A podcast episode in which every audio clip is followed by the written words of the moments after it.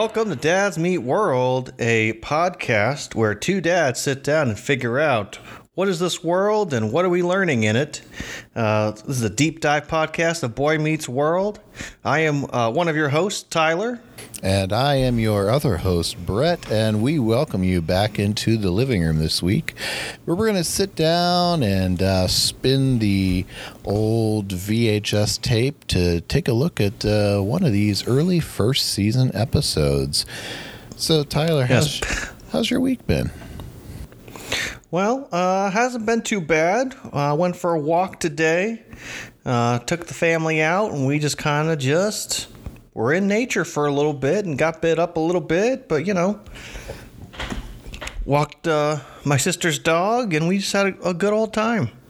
How are you doing? Ah, doing all right. Keep busy. I got to finally get out this weekend. My wife got me a drone for Christmas. And we are recording two weeks into July.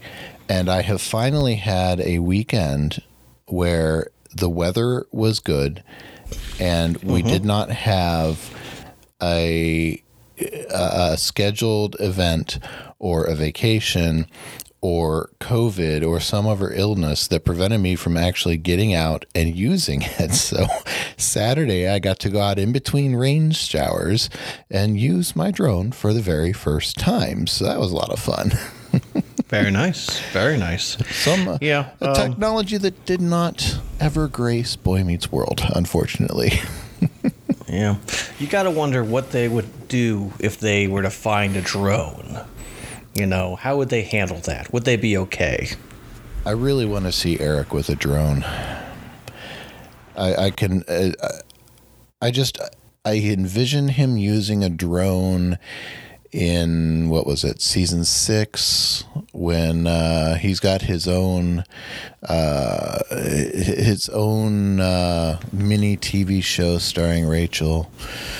That would have to be one of his camera setups. Well, probably would be. Probably would be. Or he would just use it to bring stuff to him so he wouldn't have to get off the couch. Probably. Because there are, are, yeah, there are streaks where Eric is just straight up lazy and just doesn't want to get off the couch. So that could be one a- of those things that he would use it for. That's because he's a townie. That's true. You know, you do have to wonder at what point can you just fly your own drone to a place, grab the thing you need, and then walk out?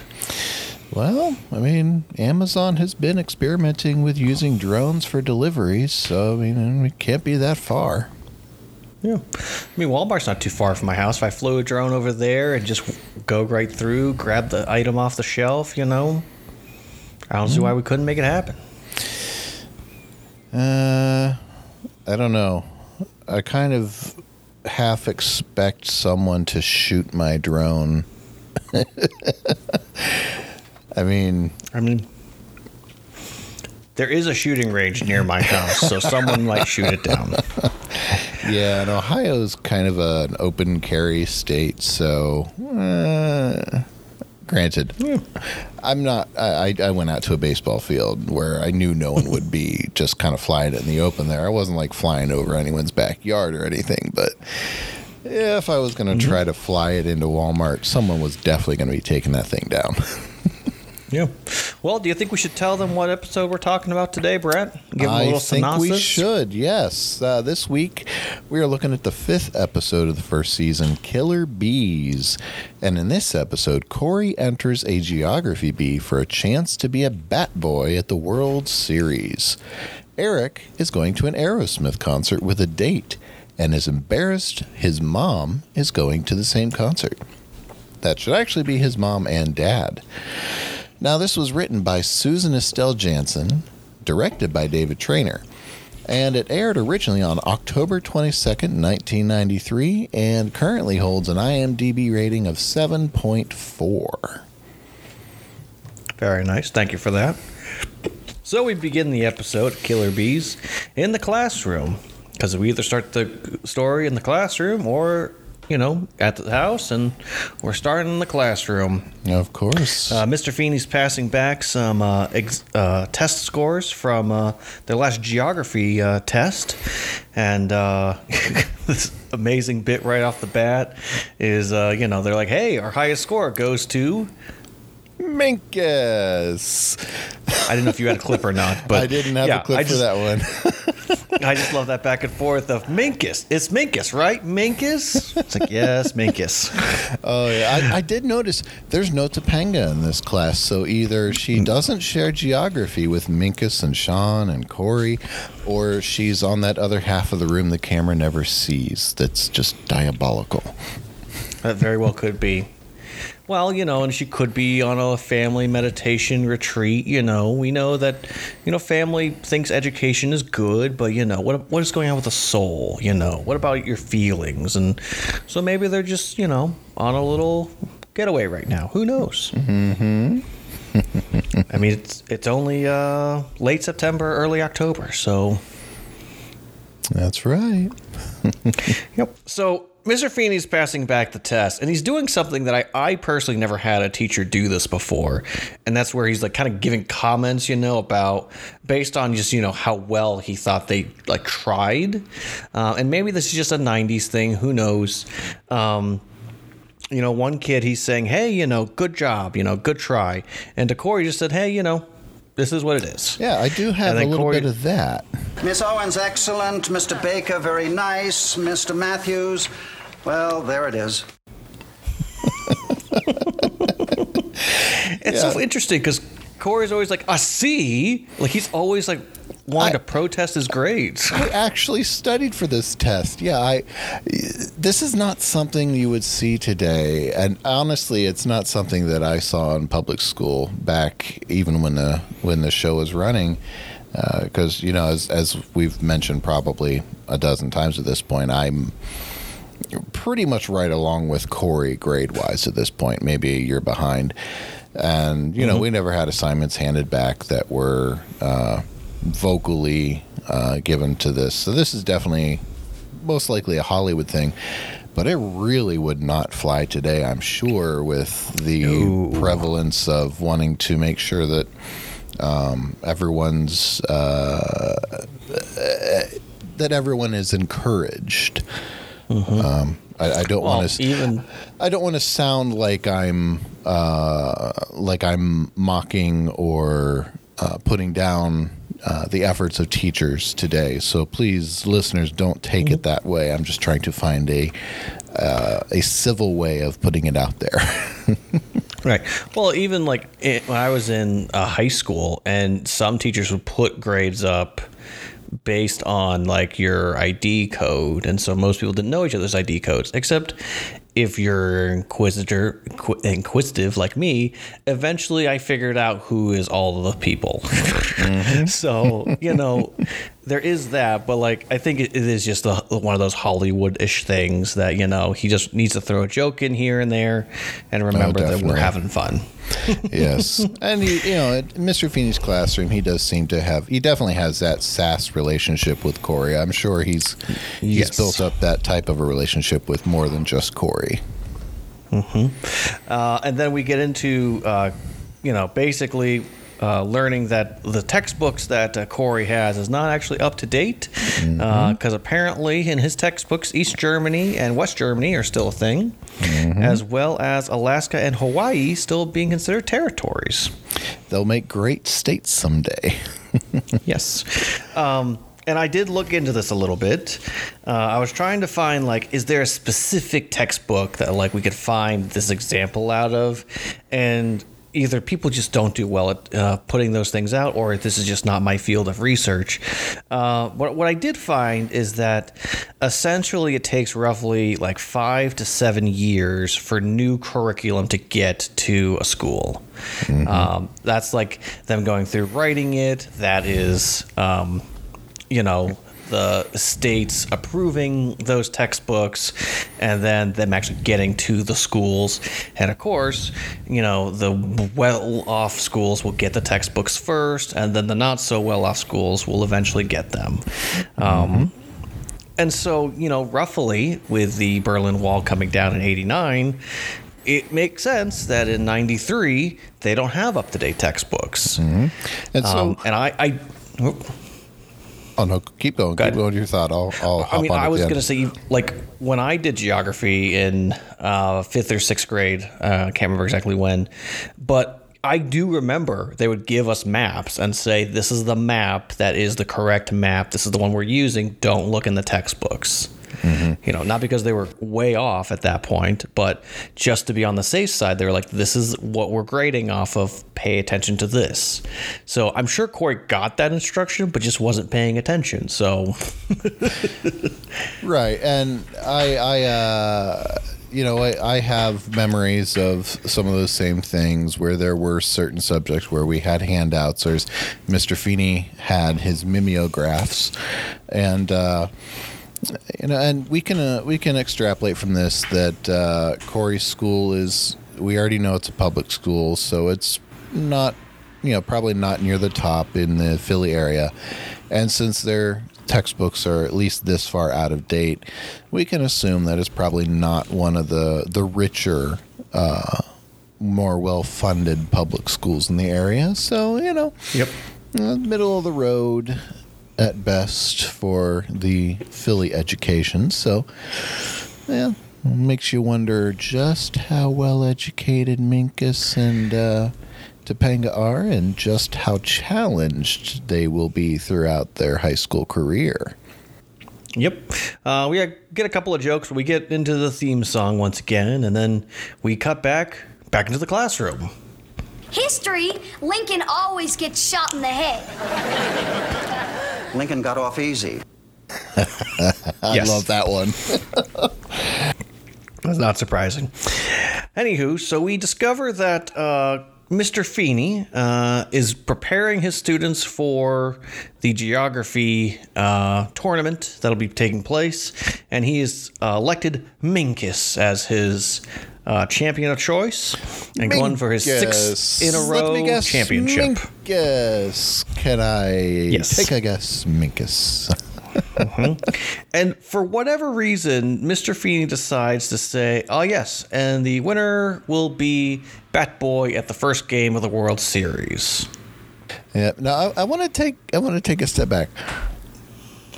Now, granted, yes, real world. This is 1993 TV land.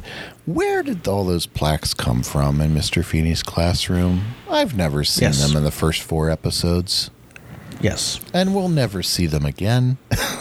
Yeah. I mean, maybe it's just around the time of the tournament. He pulls it out where he really focuses on geography. Very well But- could be. I can I can buy that explanation um, better than anything else I could come up with off the top of my head. But did you notice also that when Mr. Feeny is talking about all of this, that Cory and Sean are playing rock paper scissors for something in the background? No. I couldn't quite make out what it was for, but it looked like it was just like a like a candy bar or like some peanut butter crackers or something. But you can see in the background, and if you're watching along, go go ahead and go back to this scene. Uh, it's about where he's talking with Minkus about the prize. Um, uh, not being a wall map any longer, it's Batboy now. Um, it's just before Cory realizes what the prize is. But he and Sean are in the back, and it's uh, it's a very aggressive game of rock paper scissors. Interesting. I almost wonder if like the actors themselves were just told like act like you're not paying attention, so they just had a game that they were playing and just kind of got well caught. I mean, I will say that these are all young actors that are trying to be told act this way, and they're having a hard time every now and then. And I do have to So, uh, say, uh, the Batboy in the World Series seems a very odd prize for It does. a Geography Bee winner. yes. Uh, do you want to get me to talk a little bit about uh, the World Series and geography tournaments? well, I would love to hear a little bit about Geography Bees, tournaments in the World Series. What have you got for us? Well, uh, in 1993, which is the time period in which this show is taking place, the World Series actually had the Phillies and the Blue Jays. Unfortunately, uh, the Blue Jays won in the end. But it's just so interesting to me that this show is all about, you know, Phillies, Phillies, Phillies in the first couple episodes. And the Phillies go to the World Series and nothing. Yes. Clearly, they filmed this ahead of time, but like the Phillies really do have a really good season in '93, and the show almost kind of craps on them just a little bit. Mm-hmm.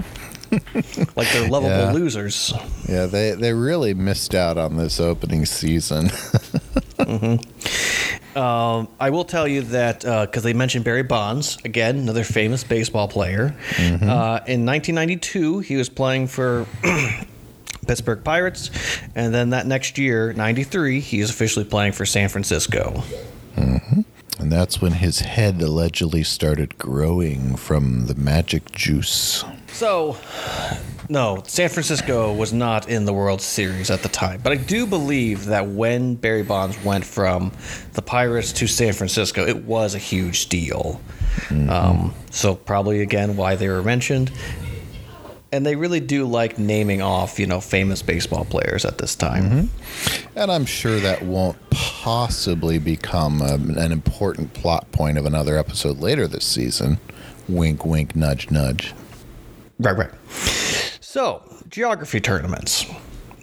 So, what I had learned is essentially uh, there's this thing called the National Geography uh, or GeoBee tournament. Uh, it took place between 1989 to 2000, and then in 2001, it was rebranded to the National Geographic Bee. Uh, that ran from 2001 to 2018. Uh, and in 2019, it got postponed. Uh, and then 2020, it was. No, I'm sorry. I was wrong.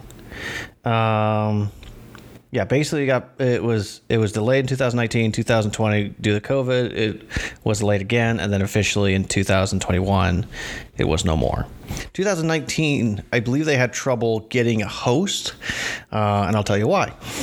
In 1989 to 2000 and uh, 2013, the host was Alex Trebek. Yes, it was. I remember reading about the uh, the bee in uh, some of the magazines I used to be subscribed to. They were an annual Christmas present for my grandparents. Very nice. Yeah. So Alex Trebek was hosting it, and then after he stepped away, they basically had a myriad of hosts, and they really couldn't find a consistent voice. And unfortunately, that's all she wrote for the uh, National Geography Bee. Yes, so, So- this this episode truly is a a monument to the past in many many ways. Yes. yes. No, I don't think Alex Trebek was hosting this one, but it's not that far out there to say this was a, a preamble to get to the national. exactly. grouping.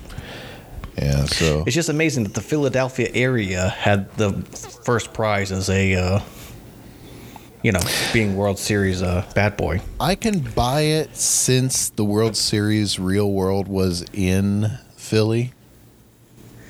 Right. So I can buy a regional B having that as a prize. So I can Right. I can buy that. I can I can reconcile all that, but I still think that the pull down wall map projector would have been a far better prize.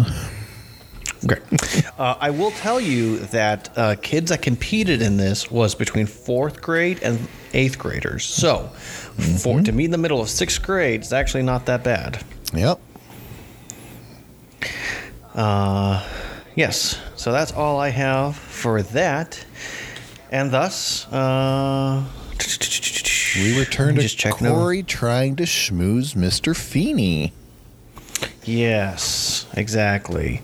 Because Feeny realizes that uh, his interest is not pure.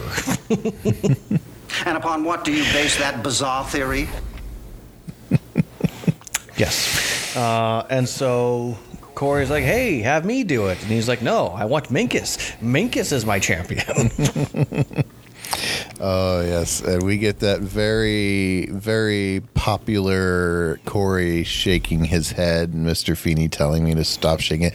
And I, I love that Cory is not hiding at all that he's trying to suck up. You're sucking up to me. As hard as I can. He doesn't even try to hide it. Mm-hmm. Oh, yeah. Oh, yeah. And so we go back home to Eric and uh, Amy, right? Yep. We are back in the couch. Uh, Eric is uh, telling his mom that he has exciting news. He's taken Heather to the Aerosmith concert. Now, this is the Heather that we heard about in the very pilot episode, wasn't it? This is. Yeah, the Heather that went to the Phillies game. So clearly, Cory's date advice worked, and she took at least a second date. This will be a third date.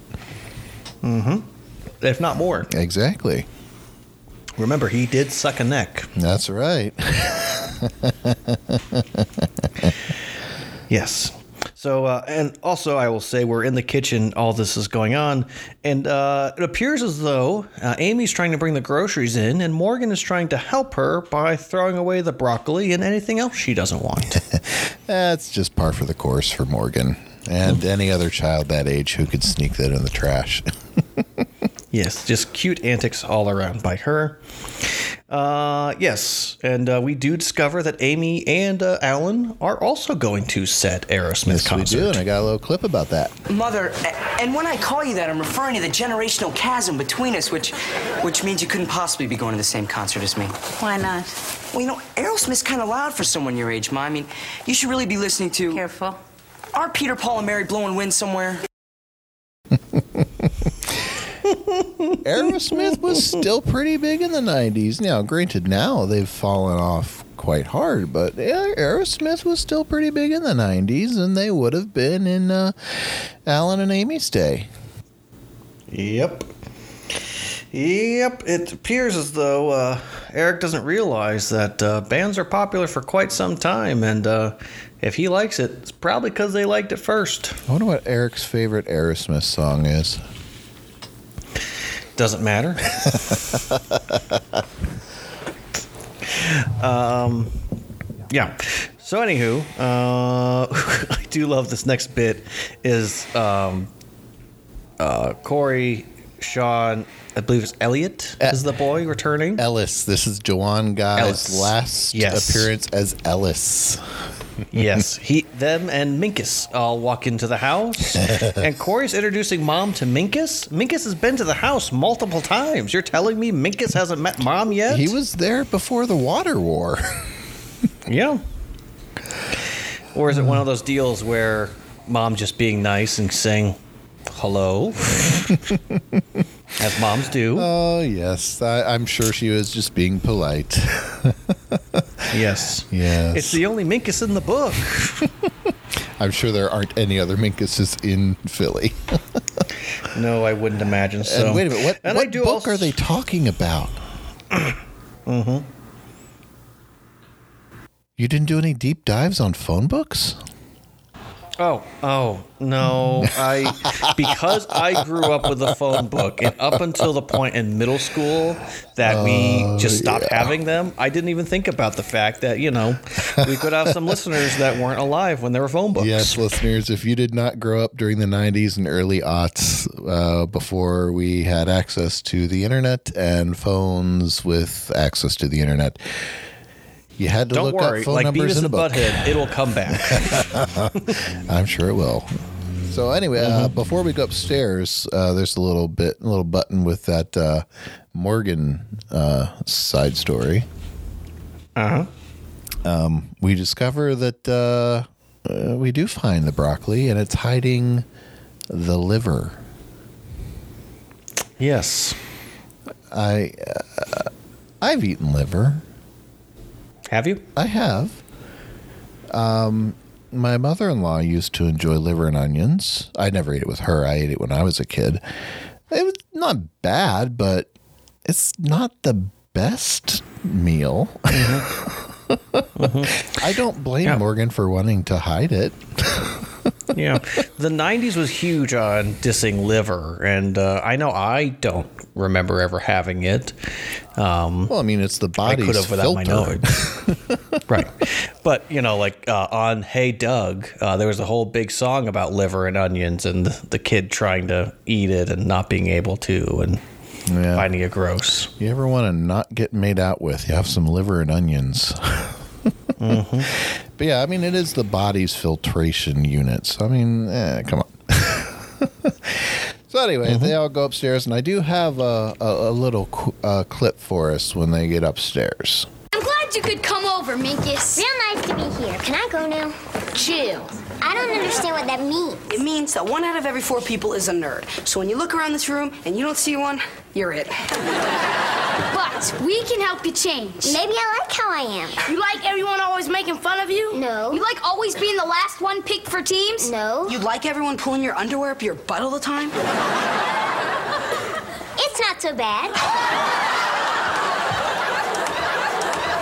Minkus, let us help you. We're here for you, man. It's early in the year. You can still change your image. What do I do? The geography tournament. You don't want to do it. It'll brand you for life. But I love geography. I'm drawn by the adventure and exoticism of it. hey, perhaps you fellas would like to join the Future Cartographers of America Club with me. Let it go, man. If I don't do the tournament, will you guys like me? No. Then I don't see what's in it for me. All right, name your price, you little creep. When you guys play bombardment, could you not aim the ball at my head anymore? Deal. Ah, yes. One out of every four people is a nerd. Which means when you look around this room and you don't see one, that means you're it. All right. Well, uh, I'll say, I think if they're talking about, um, you know, the classic nerd of the Urkel, the Minkus, you know, I think that could be what they're referring to. Oh, but in my opinion, I think just about everybody, in some way, shape, or form, is a nerd. There's something that we obsess about. There's something we're a fan of, and whether it's a sport that you're a nerd in, or comic books, or anime, or fantasy stuff, you know, we're, we all nerd out about something. oh, of course we do. So, I think if they're saying that it's one in every four people is super socially awkward and don't know how to interact with people, you're probably spot on. and these days, it might be more one out of every three. Yeah, it's very true. But yeah, I think I think uh, being a nerd is no longer a badge of disgrace, and it's truly a badge of honor. And Oh yeah, it's definitely I would consider myself a nerd. Mm-hmm. Although I really have to wonder why Minkus doesn't think it's so bad to have a wedgie. I don't know. I think it's going to lead Minkus down a weird path in his future, and I'm uncomfortable to talk about it. yeah, let's not do too much thinking deeply about that. yes, but I do like that Minkus's condition is, hey, stop hitting me in the head while playing this one game. Um, and the Ellis is like, well, what's the point of playing if we can't hit him in the head? Yeah. That, that is a 90s thing. Very much a 90s thing. Yeah, bombardment would not be played today. No. No, no. All right. So then we go back downstairs into the kitchen where Alan finally gets his turn to discuss his age with his son and going to the Aerosmith uh, concert. Yep, I do have this conversation as well. Hi, who's first? Dad, you can't go to the Aerosmith concert. He's afraid it'll blow out our hearing aids. I'm just saying it's unnatural. I mean, can't you guys find your own concert to go to? I'm sorry I couldn't get tickets for the Neil Sedakathon. get a clue. We've been listening to Aerosmith since before you were born. Oh, come on, get out of here. Don't kill my first concert, okay? This isn't your first Aerosmith concert. Madison Square Garden, 1978. We were there. You were here. You ate him? How old are these Aerosmith guys anyway? Like a million? yeah, our age. Row, C, C, read 'em and weep. That's a third row. These are amazing. Yeah, old guys get good seats. Maybe we can buy him some decent seats near us so he can at least see the stage. I don't want to sit near you guys, okay? I don't want to be in the same amphitheater as you. I don't even want to hear the same group as you. Go see if there are any seats left for Eric Clapton. You want to tell him? Oh, Wonderful. wow. Third row seats. I mean, granted, 1993 they weren't as, anywhere near as expensive as they would be now, but third row seats are still pretty pretty decent. Yeah, pretty decent. Uh, I will tell you, uh, as I was looking into Aerosmith and where they were touring in '93, they had two dates in Philadelphia in September. Whoa! So they either could have been to the uh, September uh, 17th or the 22nd. Wow! And this did air on the 22nd. Yeah.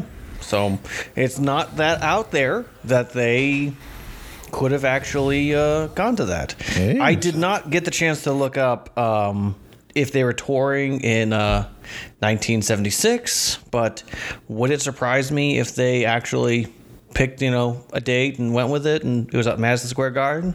No.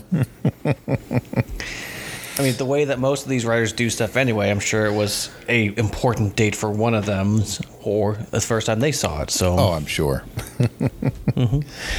uh, I will say though, I did look into a little bit of Eric Clapton because you know I'm a '90s kid, but I got no idea who Eric Clapton is. Oh, you Philistine! I know. I do know that he's a rock and roll Hall of Famer from uh, 1992. Uh, and he kind of had this tradition of he would tour a little bit and then he'd take time off and he would be recording and then he'd go on another tour and then be recording. Uh, but in 1993, uh, he was doing some touring overseas, uh, Japan, if you will. Eric's not getting a ticket to that show.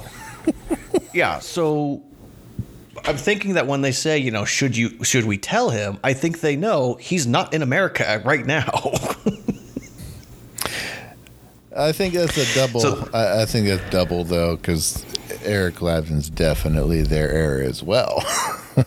So, yeah. So, and, and there was they, he was in New York City on June fifteenth, but yeah, he was not in the United States uh, at the time potentially of this concert. wow. So, but it doesn't really surprise me that you know his parents, who are into music, are aware of what these musicians are doing because they probably are reading magazines or, you know, things in newspapers and whatnot because mm-hmm. they used to cover those things. So, Exactly. Yeah. yeah. I mean, now they cover you know how people feel about stuff rather than actually you know what they're doing musically.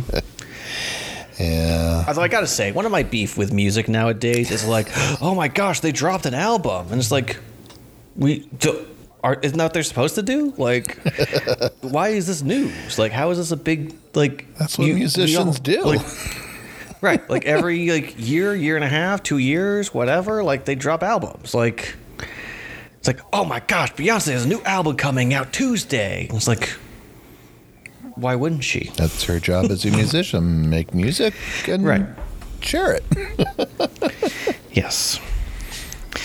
So, um, so yes, Eric's quite disappointed that his parents are have much better tickets than he is, and he decides to storm out. And I think this is probably one of the first times where Eric and the parents are really having a kind of disagreement, and Eric is his his life is getting interrupted by his parents.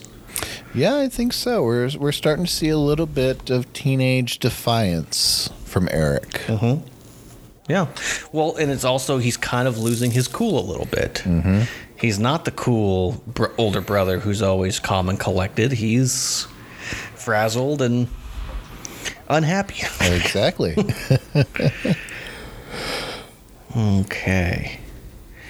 So, uh, we get back into the classroom where Minky is officially putting in his resignation for the geography tournament. yes, he does. It's and a, Mr. Feeny is very disappointed. It's a sad day for Mr. Minkus, or for Mr. Feeny. Very sad. yes, he wants to be a regular guy. And- Carpe diem. And Mr. Feeny has some wise words for him. Mr. Minkus, I have always thought of you as exceptional. Yep. I mean, I don't doubt that he doesn't believe that, but you gotta imagine that he's still trying to fight him to, uh, not fight him, but he's trying to convince him, you gotta do the tournament. You know you want to. Yeah, I mean, and uh, from Minkus' standpoint, I don't doubt for a second that this sixth grade boy who's been picked on for probably his entire uh, school career just wants to blend in. You know, he wants Yeah. to be like Cory was a couple of, uh, uh, well, just what, one episode back, where Cory shares that he just wants to, to blend in and not stick out. And Minkus just wants to fit in and, and blend in. Meanwhile, Mr. Feeny is, I mean, he's got this reputation to uphold where, you know, he's taken the best of the best to all of these geographers. I wonder if he's ever taken a student all the way to the national level and won, or if these plaques are just from the regional. But Yeah, that's a good question. he tries to sneak in that uh, that trick about uh, Thrace with uh, with Minkus, and uh, you know, Minkus gives him his credit there. And then Cory steps up. I'm the only game in town. Then Mr. Matthews, there is no game. I just I love that that he's like throwing his arms out like come on it's got you it's me come on Another come on Mr. Classic image from Boy Meets World. um yeah I just love that so much and he's just walking away and then we have this very interesting scene where they walk into the hallway Yep, and I I clipped just about all this conversation, and uh, it just it really it really stuck out. Come on, give me a chance. A chance to what, Mr. Matthews? To publicly humiliate me? Nah, to win for you. You've never shown any interest in geography before this. But I do have an interest in winning geography tournaments. I can learn anything when I'm interested in it. Are you saying that you're willing to learn something from me? Yeah. And if anyone can teach me, you can. Because that's the kind of teacher you are. I'm an empty vessel. How many times have I heard you say that? I've lost count. but I'm willing to learn from you. How many times have you heard me say that? Well, I don't believe I've ever heard those words in that order from you. All right, Mr. Matthews, I will take you on. I shall prep you for the tournament. I know that your motives are not pure, but I hope your quest for the prize will lead you to the Temple of Knowledge. Yeah, yeah, if it's on the way. I am an empty vessel How many times have I heard you say that? uh Great just- stuff. this- it's the back and forth that is just so good in this show It really is. Uh, you you can't beat it with a stick. And uh, the one line that might have stuck out more to me there is that Mr. Feeny is he really that concerned about his public image when he asked Cory about a chance to what to publicly humiliate me? Like, uh, and, and he never struck me as someone. And, and granted, as as what word do I want to use? As vain no, I'm, I'm, I'm thinking from a different angle. As uh, put together as Mr. Feeny is, and I can understand as someone who's put together to to be exposed like that. I can understand that that would be embarrassing, but to would would it really be? Would is it something that he would really take that hard to have a student fail? Just something to wonder about. Yeah. Well, I think the show does does indicate that Feeny has a competitive side. Mm-hmm. Um, and Feeny, when he loses, does not always handle that well. so I think we may just be seeing immediate signs of, you know, he's not necessarily concerned with his student learning and being the best, but showing that he is the superior teacher to the other teachers bringing students. Mm-hmm. Well, I think we might see more that of that. That is interesting to me. Might see a little more of that next season. Yeah, exactly. um, yeah. So now, well, I do like he says we're on our way to the temple of knowledge. Yeah, yeah. If, we it's get on there. the way. Oh yeah. So we, Like, I will say real quick, you know, I know where this episode goes and everything, and I guess we'll get there when we get there. But there's a part of me that kind of wonders if Feeny is looking for for Cory to step up to education. Hmm. You know, and almost like he mentions the baseball prize almost as a way to see will I catch Shawn or Cory or another one of my boys who, you know, don't always have interest and can I teach them more? Are they willing to learn more just to get a, a prize? Hmm. Because he didn't have to make the announcement. Hmm. Because I think Minkus was going to do it regardless. eh, interesting thought. Hmm. So anyway, uh, we go to the backyard where Cory is in a book, and it's very odd. It and uh, it's kind of upsetting to Shawn and Ellis, apparently. Yes. Cory, teachers are starting to know us. Notice they're saying you have potential. Yes, and Cory is shouting out, or just kind of stating facts, and uh, one of them throws a uh, wad of paper at their head, and he does the same joke that uh, Minkus had earlier, where Shawn threw something at his head, and he just says "ow," and doesn't look up. He's becoming. so I like that Minkus. reflective. yes, he he and Minkus are switching positions, you could say. They are.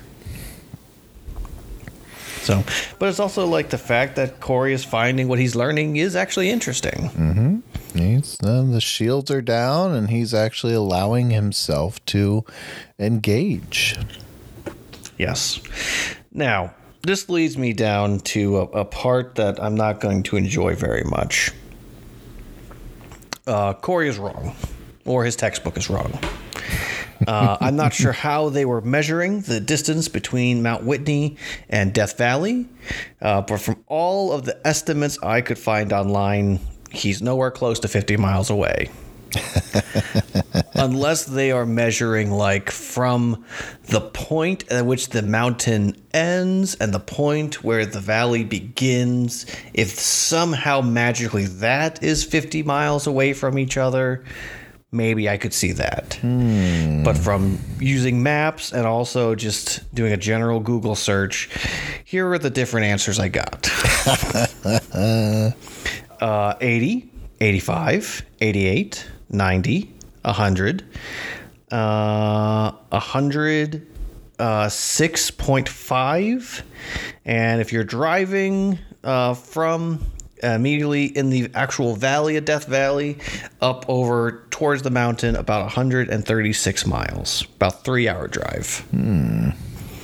Um, but roughly, you know, it could be about a two hour car ride still, you know, to get from one point to the other. So, which isn't horrible. It's still close, but it's not 50.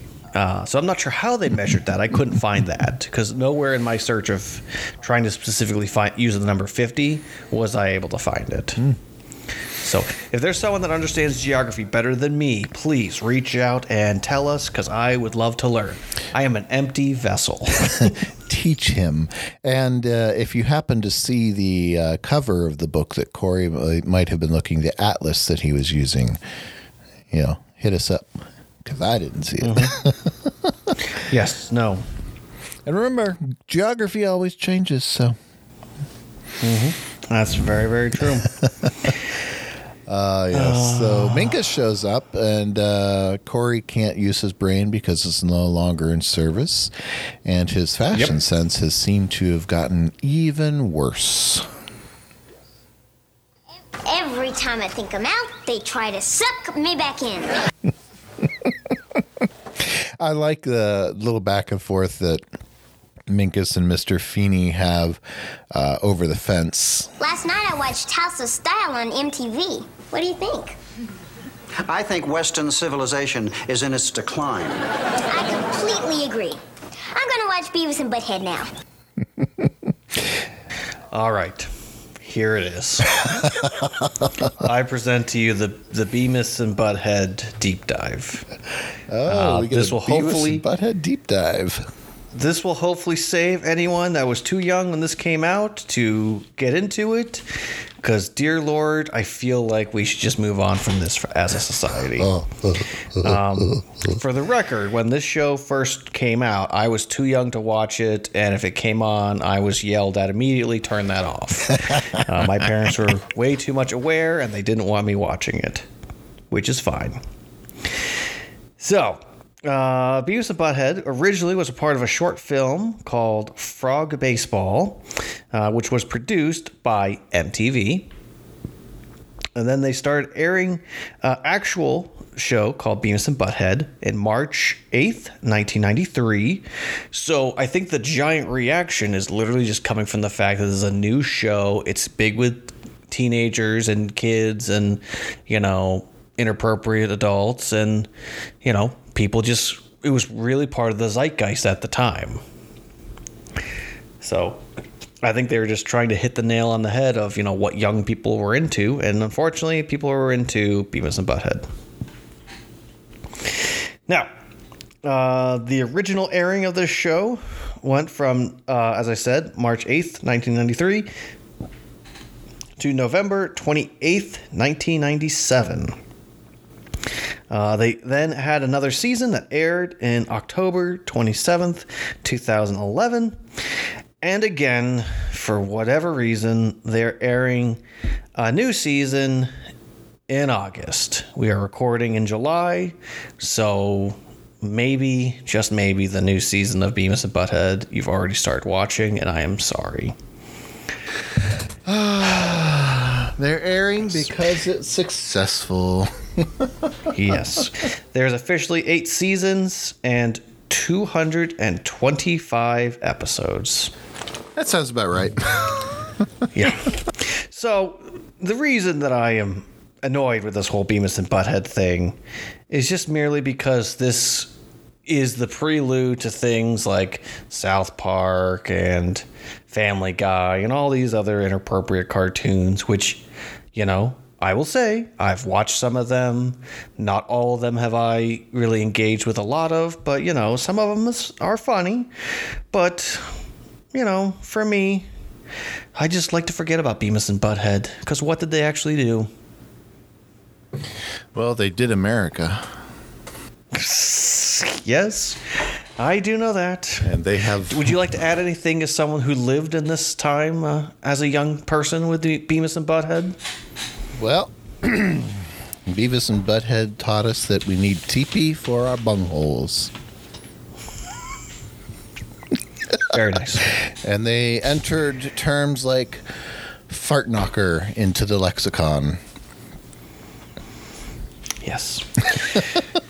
so we continue with Cory kind of just spitting out uh, factoids, especially towards uh, Mr. Feeny. And uh, it's the first time that we get a glimpse of Feeny being happy that Cory is trying. Yeah, that smile is genuine pride. It's really cool to see. Yeah, uh, and he does bring up uh, Hawaii being used to being called the island of sandwiches. Uh, and to finish up my deep dive, hopefully the last time I research about sandwiches and the Earl of Sandwich. um, it was uh, the island of sandwiches was named after um, the Earl of Sandwiches, uh, which is Hawaii's original name. Uh, the Earl of Sandwich at that time was John Monque the fourth.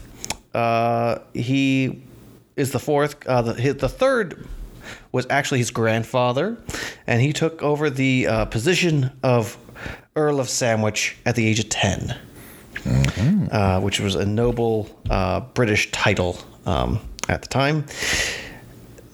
The reason he is the inventor of the sandwich is because he would be uh, gambling with his buddies. And quite often during his uh, gambling, he would say to one of his servants, Hey, bring me two meats and bread. And eventually his buddies would go, Hey, bring me the same as sandwich. And thus, that's how we get the name. Sandwich. Make me a sandwich. Exactly. And that, dear friends, is the last deep dive I have for this episode. Thank goodness. um, but yes, but we get to the dinner table where Cory is, uh, his family are helping him study, and they're going through different states and different uh, topics. And Eric, of course, is trying to bring up other bands uh, to potentially get his parents to either have interest in or to claim as his own. Elton John, Led Zeppelin, Tina Turner, my grandmother's. or wait, no, was that her mother's or her grandmother's? Either way. Oh, yeah. Yes. But either way, Eric is still continuing his frustrations and annoyance and anger. I will say this of Eric. I, I, I will give Eric these uh, th- this compliment in the midst of his angsty teenage uh, fit. He's got some good taste in music. Yeah. Very much so. Alrighty. We move into officially the competition. And I will ask, was anyone else a little weirded out by all those teachers rubbing their sixth graders' shoulders before the competition? That's uh that was the topic that I wanted to discuss with you. um you know, so, so so a little background on, on you and I we can share with the audience. Um, you know, you met me when I was a teenager, and uh, you know you were uh, responsible somewhat whenever I was around um, to make sure I was safe and Somewhat. protected and all that jazz. um, but at no point did would I have ever felt comfortable with you as an adult of authority rubbing my shoulders in any way, shape, or form. So, what's the deal, '90s? Well, the 90s were a little less concerned with that. Uh, they weren't as concerned with asking those types of questions. And uh, I, I don't think that in writing the episode and directing the episode that, Sus- that Susan and David really thought through the implications of what that could look like or what it could lead to or what the questions could Yeah. be because you know here we are 20 years later and well 30 years later and you know just the amount of news stories that come out about inappropriate relationships between teachers and students and or coaches and yeah, players. and coaches and players and not that there was any subtext at all in this scene but unfortunately as someone who has been uh, someone who's worked with teenagers someone who has um, spent a lot of time uh, just immersed in news and who I, I work in communications these days. I have seen and read far too much about those types of relationships that have just gone way too far and it's sadly it's it's impossible for me to see that type of an innocent interaction without that type of thing in the back of my head just because it's I I am concerned for the safety of a student. And Yes. Yes. And not and like I said, I do not believe for a moment that there was any subtext meant that there was anything intended with this scene. It was just simply for the setup for the joke that Mr. Feeny was telling Cory to roll his own shoulders. Right. But again, though, we see Mr. Feeny having, for lack of better wording, a little more class and, you know, respecting the boundaries of his student. well, I go like this. yes. I mean, clearly, it's all about the joke. This show is all about the joke. But if we're if we're looking at it through the eyes of a 2022 uh, dads, you know, Mr. Feeny is the type of teacher you want to you're going to trust. yes. He is. You know, and, and Mr. Feeny has a higher standard. Even if other teachers are doing things that are questionable, Mr. Feeny is the one that won't be doing that. Yes, he is a teacher that maintains an appropriate distance from his students. He engages them at a personal relational level, but he maintains an appropriate distance where he is able to maintain a narrative of authority that will not uh, either prevent him from serving as an authority figure, nor will it undermine other authority figures such as parents or other teachers. Yep. And of course, we'll see this more as we progress, especially into season six for Indeed. whatever reason. Indeed, yes. No, Yes. no hidden stuff there. And we sign, No. find out the stage is full of minkuses. Yes. Full blown minkuses, boys and girl minkuses all over the place. I have in my just- notes all caps. It's a stage full of minkuses. Well, I just love how confident Cory is. He's like, I got this, I got this. And then the moment the, the competition starts, you can see his eyes just darting all around, like, what is happening? What's going on? I'm so lost. What's happening? Oh, Wait, did you know that Hawaii used to be called Sandwich Islands? Uh, and I find it funny and somewhat sad that despite all that time he put into learning, he apparently crashed and burned on his very first question. You know, but it does get back to that point of did Mr. Feeny care more about him actually learning the things that he was supposed to? Mm-hmm. Yeah, and we'll But I, I do love that as he's lost, and you know, it's the clearly the joke is, no matter how hard he tried, he was slacking out before. He wasn't ready for this. Yes, uh, you can you can cram, but did you truly prepare? And that's not Right. something that's stated, but it's definitely one of those lessons that's caught, not taught. And uh, the Bee winner and supposed runner-up, you know, want to give a little bit of credit to these two actresses. Um, in IMDb, in, in their credited roles, there's a little bit of confusion there. Uh, contestant number five is actually contestant number three when spoken on screen. Is Brunel Dahl only credited acting uh, role? And contestant number six uh, is actually contestant number four is Laurel Diskin. This is her last of three credited appearances. She doesn't appear to have acted again after this. So hmm. apparently she was got this and said, "Oh yeah, I'm, I'm done." Yeah. And I'm wondering two things about all this. One, did Mr. Feeny desert Cory after the Bee? After he lost? Because Cory's on stage all by himself, hitting his Yeah. head, hitting the northernmost part of his head. and two, were his parents there? That's a great question. Well, was this taking place during school? Mm-hmm. Yeah, I'm not So sure. I don't. I don't remember hearing a time uh, given, so I don't know. Right. Yeah. There's a bunch of giant questions that come into play, and logistically, I don't think we can get to it. I don't think we can. Yes, I do love that the girls uh, they're walking out with a giant trophy, going, "What is a bad boy anyway?" Yes. Further driving home, it should have been the wall map. yeah, it probably should have, but it wasn't. But we go to the next scene, which is again a very fuming, very angry uh, Eric Matthews. Mm-hmm. oh, his embarrassment at, at Alan and Amy, just his inability to enjoy himself because he's so focused on his parents enjoying themselves. I've actually seen this a lot of times.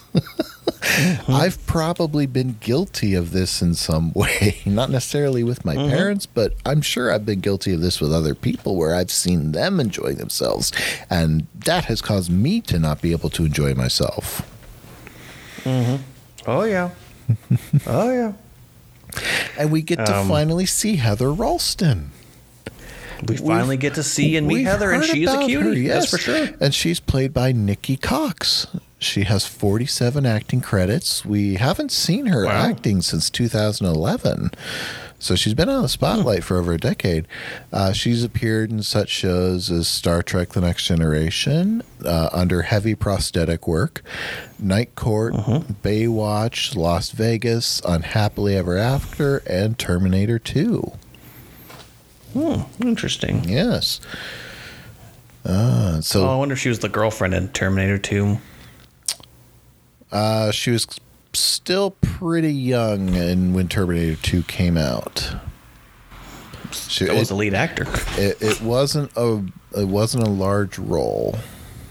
Okay. I just know he had a little girl that he was flirting with, and I can't remember. So it's been a while since I've watched T2. Might have been. I, I, I don't remember the character name, but I know it wasn't a large role. Well, uh, I do love these. Eric is just ranting, and clearly it's just to his siblings because, you know, sometimes as a sibling, the only people that will understand your frustration are your siblings. Of course. I've been there many a times. Uh, it's always fun when you could just go, your mom or your dad or your parents, and they just go, yeah, I know. And I find it funny that he sits on the loser's couch because Cory lost his geography bee thing, and he's the loser with the the weird parents and The cool parents. yeah, the cool parents. I just love that Heather's like, "Eh, your parents are so adorable. Like your mom was on your dad's shoulders. Like that's so great. I, I like how Alan kind of sums it all up for him at the end there, and I got a clip Yes. of his uh, his closing conversation with Eric there. Eric, I'm sorry, and I know it's tough to hear this, but your mother and I are at an awkward age. We're parents, but we're not dead yet. Fine. Glad somebody had a good time. Come on, Heather, I'm taking you home. Eric, stop right there. Sit back on that couch. Both of you. Join me on the couch, Heather? Cory, upstairs. Why? I'm not remotely tired, Cory. but suddenly I'm overcome with fatigue. Come on, sweetie. But I want to watch Eric get yelled at. There are lots of opportunities for that. No, Dad, it uh, really wouldn't be too cool to start yelling at me in front of my girlfriend. You know, when I was your age, I had a father like the one you want. But what I wanted was a father like the one you got. Live with it. Did my parents just leave us alone together? Yeah, I think they just did. I'm the lucky boy with the cool parents. Not that cool. and it's such a simple and uh, pr- it's, it's just such a simple way to handle that situation. Yeah. when i was your age i had a dad like you want. You and i hated it. Live with it. It's not it, it's not a behavioral issue that needs taken care of. It's not uh, it's just an attitude adjustment that needs to take place and eric just needs to learn that as he gets older he's got to learn that his parents have their own lives too and they're occasionally going to mm-hmm. cross. And so Yep. he just needs to learn to live with it or he's just not going to be able to enjoy himself. And i just i love how simple it is. It's just deal with it. And Right. he walks away Right. Well, I, I, I think I what I appreciate about that though is he's not yelling at him, mm-hmm. although he uses his firm dad voice. Yep. When he talks to him, it is kind of that, hey, you know, this is what I wanted. I am trying to be the dad that I wanted for you. So deal with the fact that that's who I am. i'm trying to give you the dad that i really wanted the dad that would be the best dad deal with it mm-hmm. Yeah. Well, you know, I, this is the thing I love about this show is it doesn't err away from the fact that Alan and Amy are real people mm-hmm. that have desires that want to do stuff that it, it's not just wrapped around their kids. Mm-hmm. And so, you know, they're going to go to a concert of a band they like. Why? Because they A, have the money to do it, and B, they want to. That's right So why not? Mm-hmm. You know, initially they said, "Hey, Eric, why don't you babysit your siblings?" and that's when he couldn't. yep Um, but you know, it it it it truly is that. Hey, buddy, you need to understand this from someone else's perspective. Just because you're angry that we had a better time, that's not our fault. Yep. You have to live with it. Love that. But then, of course, we go back to the classroom. Because every good episode that starts in the classroom must end in the classroom. That's right. Minky is return or Minkus has returned back to uh, being his good old nerdy self in all his glory. Sometimes a man doesn't know himself until he's walked a mile in another man's humongous pants. Uh, the 90s and their humongous pants. Oh, yes. It was fun. I had some. Yep. So uh, Cory also realizes that if Minkus had the same question as him, Minkus would have gotten it immediately without even thinking about it. Mm-hmm. But Cory and uh, Shawn, or Cory and Shawn, Cory and Feeny are talking about, hey, Cory's sad that he didn't win and he really wish he could have because he tried. And Mr. Feeny reveals something that uh, I don't think Cory was expecting. And He I, reveals I, his grade. Oh, I did clip this conversation to close it all oh, out. oh good. Please continue. I want you to know that I tried my hardest. Did you? Do you really feel you gave it your best? That you studied as hard as you possibly could? Yeah, I do. You know, Mr. Matthews, many 15th century explorers believed that geography meant taking their little boat as far as it could go before it fell off the earth. You have pushed yourself to your farthest latitudes. And not only did you not topple over the edge, but I believe together we have charted new territory. What's this? That is this week's geography exam. I got an A? Yes, it's an A. Congratulations, Mr. Matthews.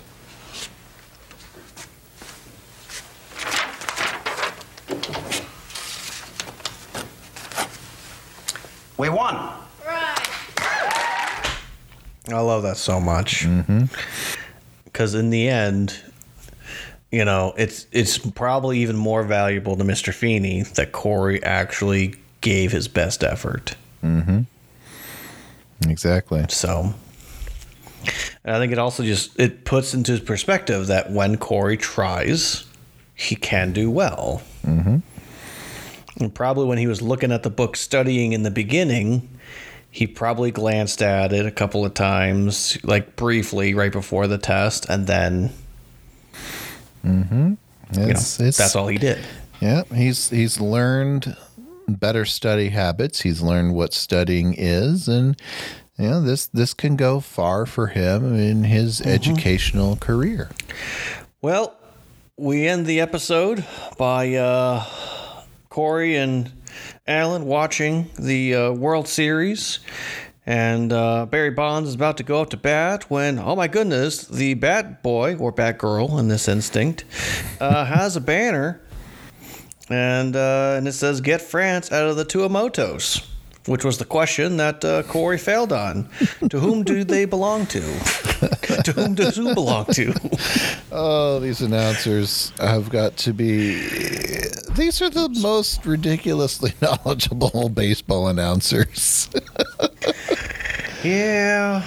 Everyone knows who the Tuamotus are, except for Cory. Yeah.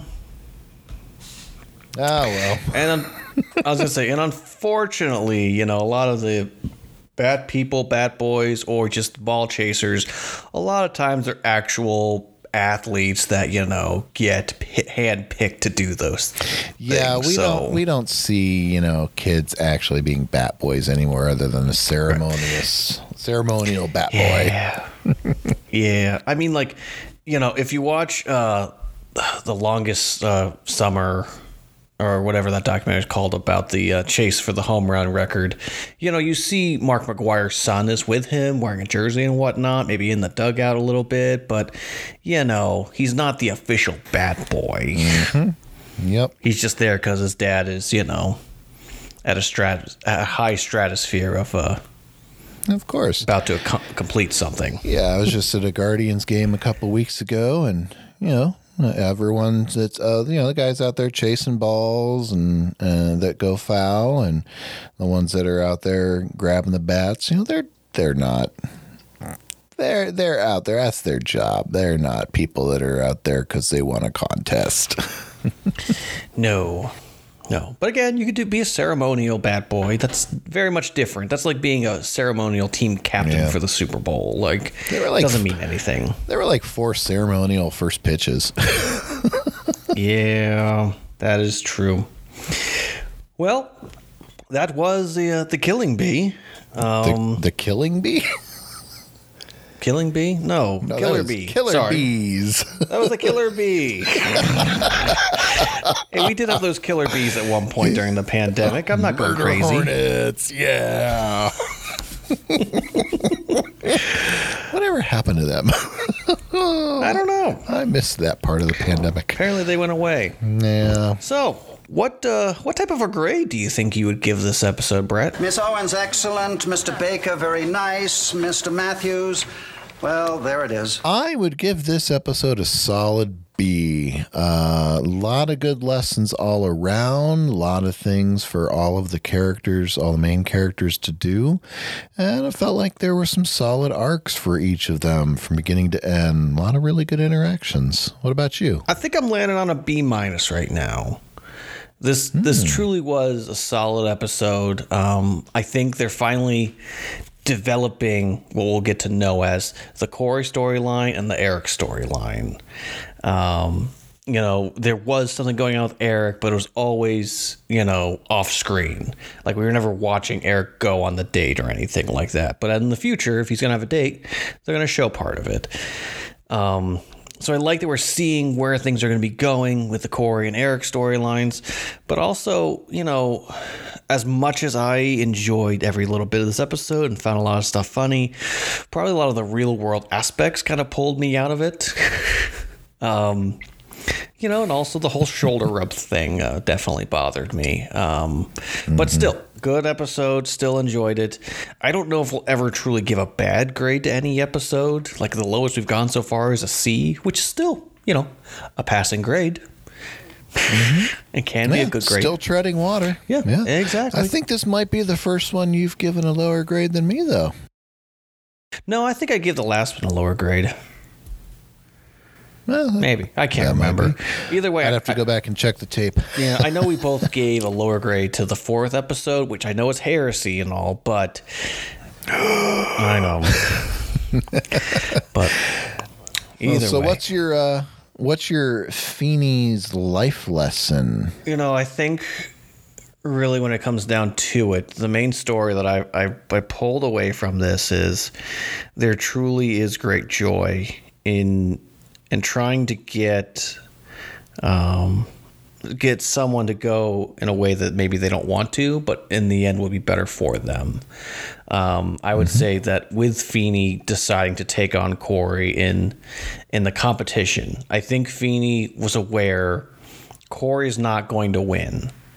But could Cory do good enough to know the things he needs to know for the test on Friday? Yes. And I think the fact that Feeny was willing to put his pride aside and take a loss in one battle to gain an advantage and, and get Cory to see what his actual potential is is just huge. It's just that it's a, I think that's getting him away from just being a degenerate to actually thinking about school in a different way. I walked away with two lessons. And the first is it's okay to enjoy embarrassing your kids. and the second is one that we've actually uh, given to our own children, all three of them, many, many, many times. If you gave it your best, that's what we ask. If, if you truly give it your best, it doesn't matter what you got, whether it's an A, a C, what you know, whatever. If you gave it your all, if you gave your best effort, that's all we ask. Because even in losing, if you gave it your best, you actually won. Yep. Um, I mean, we had that a couple days ago for our last T-ball game. My son just couldn't get a ball because either A, it wasn't hit towards him, or when it was, another player would go and get the ball before him. And he looked mm. back at me with giant tears in his eyes, just so upset on the last play. And I held him. I mm. said, Buddy, it's okay. You tried. You tried. That's all I ask of you. And I was like, mm-hmm. "Can can we just go shake the hands of the other players and and put our heads up?" He goes, "Yeah, yeah, we can." So, and later on, I told him like, "Hey, I'm so proud of you. I'm like, you tried the best you could, and at the end of the day, you shook you know the other team's hands, and that's that's a win for Daddy." Yep. So That's right. just trying to help these kids understand of hey you got the uh the parent that i always wanted so deal with it Yep. it, it does help that you have a good dad like i did so just trying to be better it's the hard part Yep.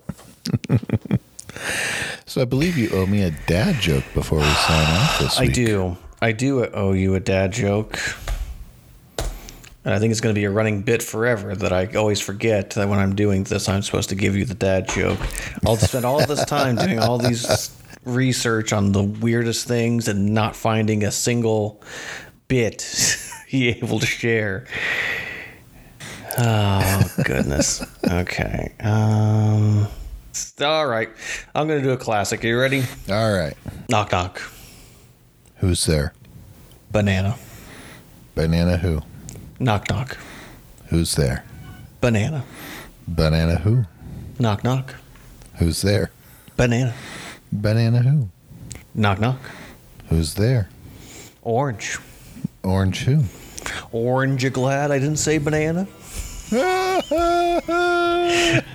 now I will say this was definitely a giant '90s joke. So I used this a lot as a kid, but I claim it as a dad joke because my father, to this day, uses this joke just to annoy people. I I will admit it is a dad joke. I've used it on my children, and now Uh-huh. they, at least the youngest one, still uses it. uh huh. Uh huh. Well, I believe that's all we have time for today. Brett, where can we find you on the internet? well, you can find me trolling the interwebs on Twitter and Instagram, both at Dr. Headley Art.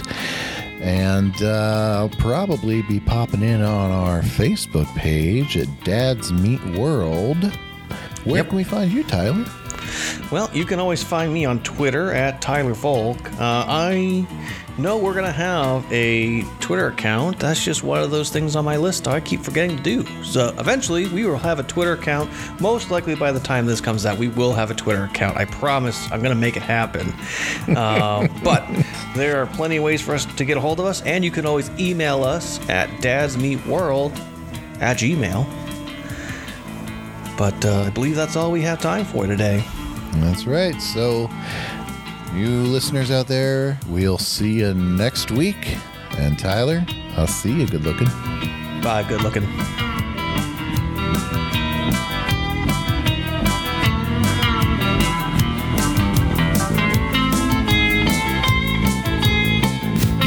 Find Dad's Meet World on Facebook, Twitter, and probably a few other places just by searching for Dad's Meet World. Dad's Meet World is a production of Headfirst Studios. Headfirst Studios, tell your story.